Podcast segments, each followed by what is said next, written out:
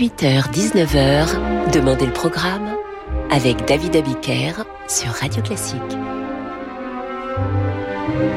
Bonsoir et bienvenue dans Demander le programme. Après Mahler, après Haydn, voici donc la vie de Brahms en musique. La légende dit que la naissance du compositeur, un 7 mai 1833, aurait retardé une représentation de l'orchestre du théâtre de Hambourg. Son père, Johann Jacob, y était corniste.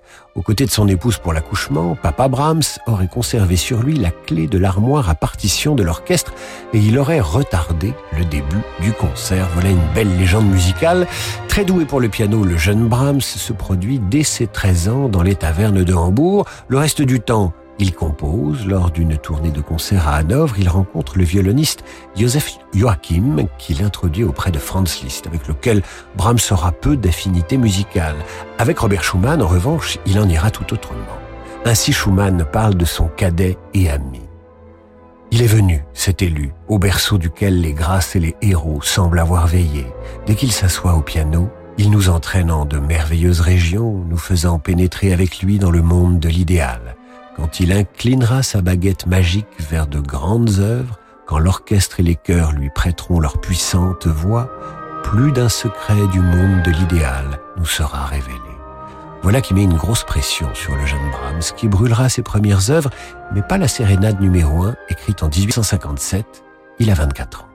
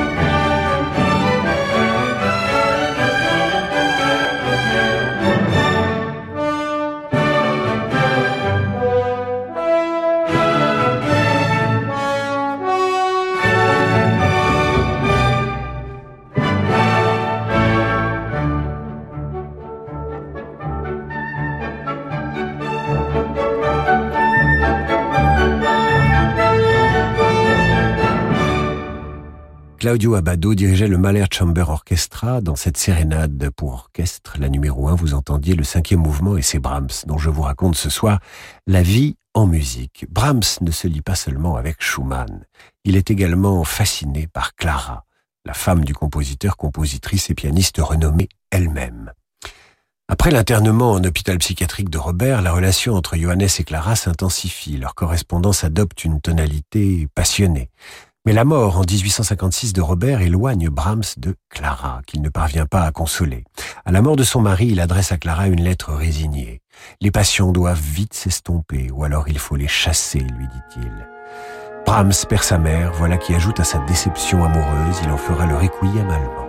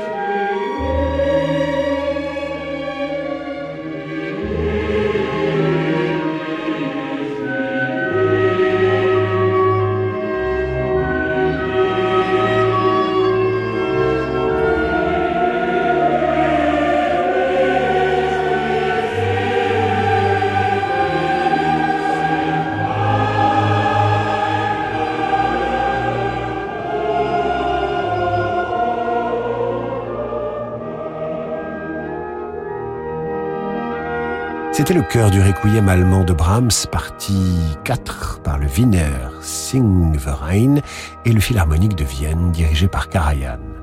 C'est durant la composition de cette œuvre que Brahms quitte Hambourg pour Vienne. Il s'y produit en virtuose. Bach, Beethoven, Schumann. La création de ce requiem à l'église de Brême en 1868 sera un succès. Deux ans après, Brahms rencontre le chef d'orchestre et pianiste Hans von Bülow, qui défend et fait connaître sa musique. Viendra plus tard un succès encore plus grand, celui des danses hongroises inspirées d'air tziganes très populaires. Le grand public découvre Brahms.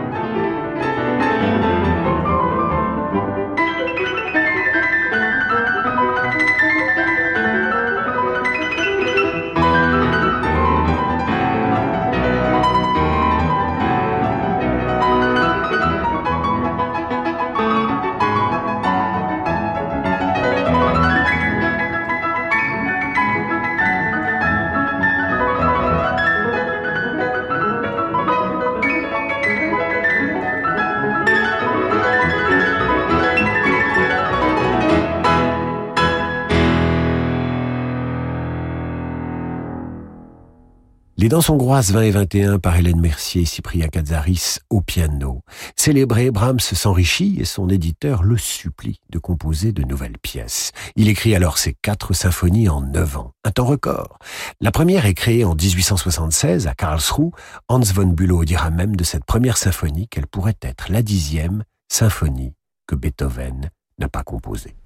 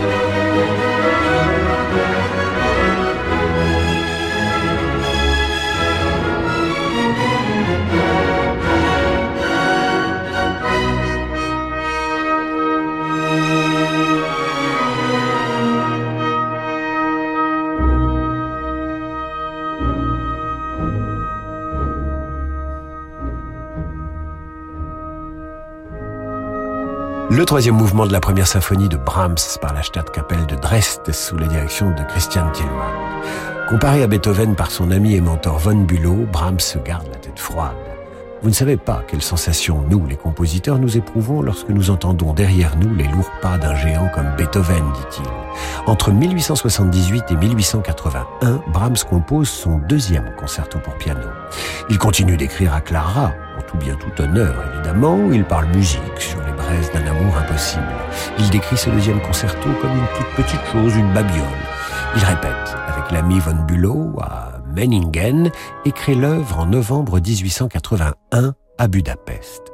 Cette année-là, Brahms a 38 ans, il est toujours célibataire et le restera, ce qui ne l'empêchera pas de connaître de nombreuses conquêtes amoureuses. Il était bel homme, avait beaucoup d'humour et on lui prête ce bon mot. Ce serait aussi difficile pour moi d'écrire un opéra que de me marier. Nous entendrons le deuxième mouvement du concerto numéro 2 pour piano et orchestre juste après l'entracte. À tout de suite. Tu m'as vu naître. Tu as toujours été à mes côtés dans les moments difficiles. Tu m'as aidé à guérir, à grandir, à vieillir, et tu as pris soin de mes proches. Alors quoi de plus normal que de te faire un leg à toi, l'hôpital? En faisant un leg à la Fondation des hôpitaux, vous améliorez la vie à l'hôpital et en EHPAD. Vous pouvez également faire une donation ou souscrire une assurance vie en notre faveur. Pour en savoir plus et nous contacter, rendez-vous sur fondationhôpitaux.fr. Dans dix ans, Daniel prendra sa retraite dans son sud natal. Propriétaire d'un loft dans la capitale, il ne voulait pas attendre pour s'acheter son mât provençal. Alors, il a souscrit un prêt hypothécaire in fine auprès du cabinet Bougardier. Pendant dix ans, il ne paye que les intérêts. Et quand il devra rembourser l'intégralité du capital, Daniel vendra son loft. En attendant, il profite tranquillement d'une maison secondaire. Comme Daniel, souscrivez un prêt hypothécaire in fine auprès du cabinet Bougardier. Retrouvez-nous dans nos bureaux, avenue de l'Opéra à Paris et sur bougardier.fr. Amazon Prime Day, c'est les 11 et 12 juillet. En profitant de deux jours de vente flash exceptionnels sur la high-tech, cuisine, maison et plus encore, vous aurez l'impression d'avoir obtenu un Oscar. Oh wow Je n'ai pas préparé de discours?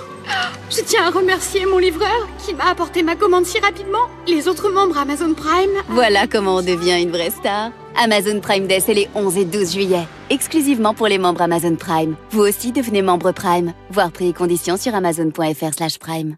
Parce que le monde change, InVivo, Union nationale des coopératives agricoles, accélère la transition du secteur agroalimentaire en déployant des solutions et des produits innovants et responsables. Pour en savoir plus, retrouvez Fabrice Lundi dans l'intelligence alimentaire en question, chaque jeudi à 7h30 sur Radio Classique.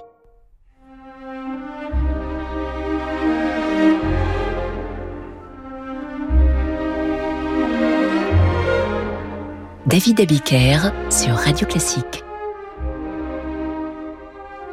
Retour dans Demander le programme. Ce soir, je vous raconte la vie de Brahms en musique. Je vous ai dit que Brahms crée son deuxième concerto en 1881 à Budapest. Si son premier n'a pas marché, celui-là va rencontrer un succès immense, lequel va lui assurer une série de concerts à Vienne, en Allemagne, aux Pays-Bas et en Hongrie. C'est la gloire.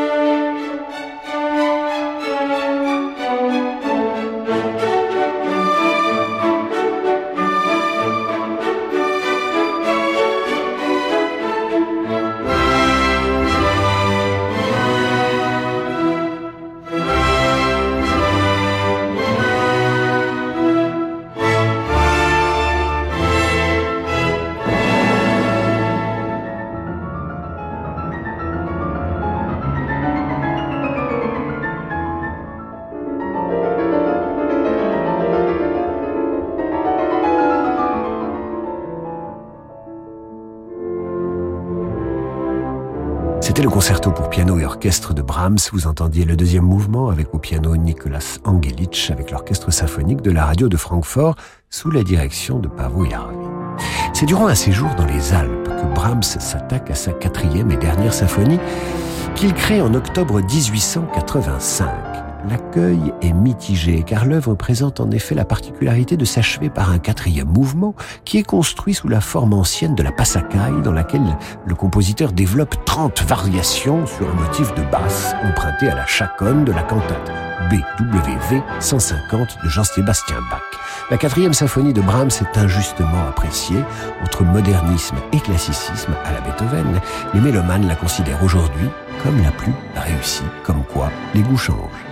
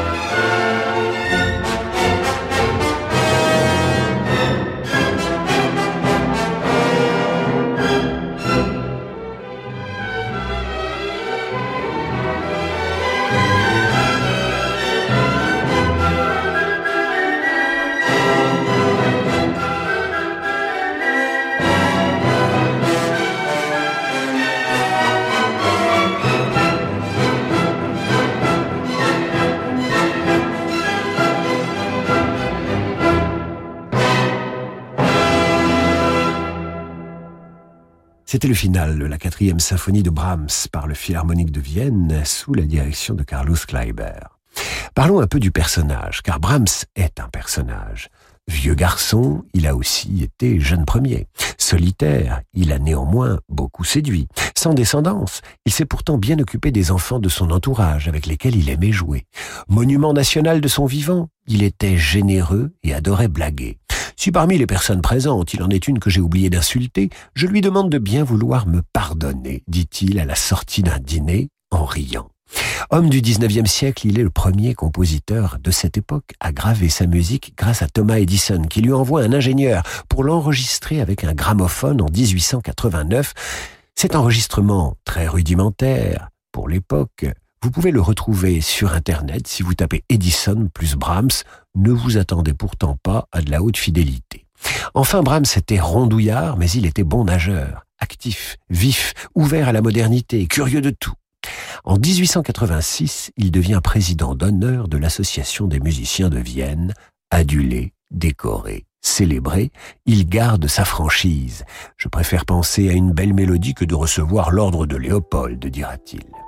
Il compose, il compose pendant l'été 1893 les claviers Stucke, opus 119, ces berceuses de ma souffrance, selon ses propres mots. Elles sont ses dernières compositions pour piano seul. À qui pense-t-il en les écrivant? Peut-être à Clara Schumann. Chaque mesure et chaque note doit sonner comme si on voulait extraire de ces dissonances de la mélancolie, avec volupté et délectation.